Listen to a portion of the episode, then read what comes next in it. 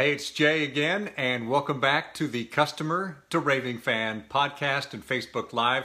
This is where we, as business owners, we look for ways that we can take our existing customers, our past customers, our current customers, and turn them into raving hot fans that know us, like us, trust us, tell all their friends about us, and more importantly, become repeat customers. The sticky kind of customers that, that stay with you through thick and thin.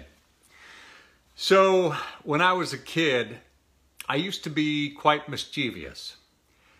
And we had a rule in our house, maybe you have it in your house as well no throwing pillows in the house or no throwing a ball in the house.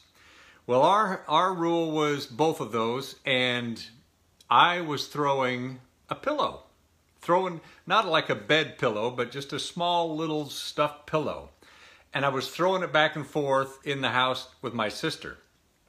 And I threw it a little high, and it caught one of the glass globes, I guess, on one of the light fixtures, and down it came, shattered it. I thought to myself real quick, get the scotch tape. Mom will never know. Well, mom heard the crash and she came running in there and I used this excuse.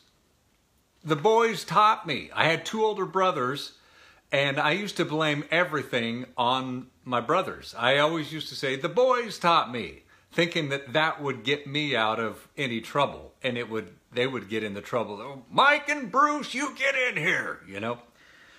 Well, this time it didn't work. I got my uh, I got I got a good tanning on the backside, and deservedly so, I'm sure. But you know, I, I'm thinking I'm thinking about the excuses that a kid would use, thinking that'll work, right? And as we get older, we keep using those excuses that really don't hold water, right? Not that somebody's going to tan your backside, but maybe they should, right? So in business, I talk to a lot of different business owners, and as I consult with them, one of the questions I always ask is So, how is your customer follow up program? How's it going for you? And it's usually a loaded question because about 90% of businesses don't have one. Or if they do, it's terrible.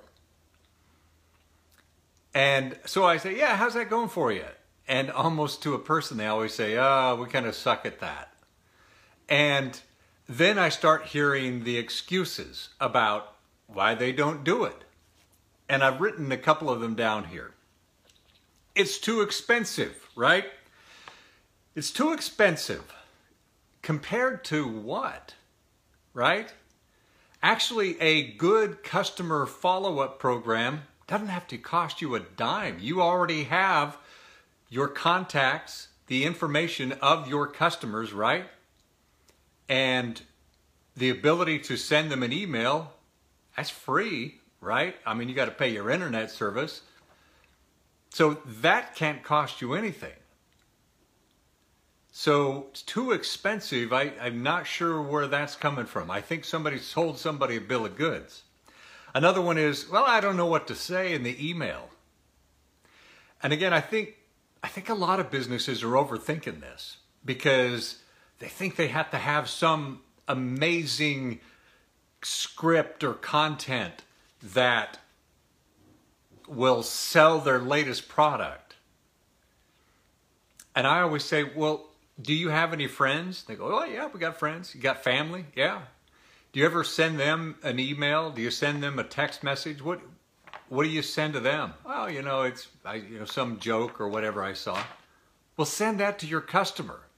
You can send that to your customer and then at the bottom of the email say, "Oh, by the way, we got this little thing here I thought you might be interested in or hey, I learned this. This might help you." You don't have to sell them anything, just share something with them, right? So, not knowing what to say, not a really good excuse either. Another one we get, I don't like those spammy emails I get from other businesses, so usually they, I don't want to send out any either. Well, nobody wants those spammy emails that you get from other businesses, right? No, we, we hate those. They don't do anything. So don't do that. Use that as a lesson of what not to do. You go, okay, I hated that email, so my email won't be anything like that. I think I shared with you one I got from a dentist, right? You know, that just, our records indicate that you haven't been in in a while. What? I'm on their records? So don't be that way. Share something helpful, share something entertaining, share something about yourself, and then share the ability to learn more or try this or another tip, right? So emails that just say buy, buy, buy, or hey, we've got 10% off on such and such. Ah, that's that's not a uh, that's not an effective way to follow up with a customer.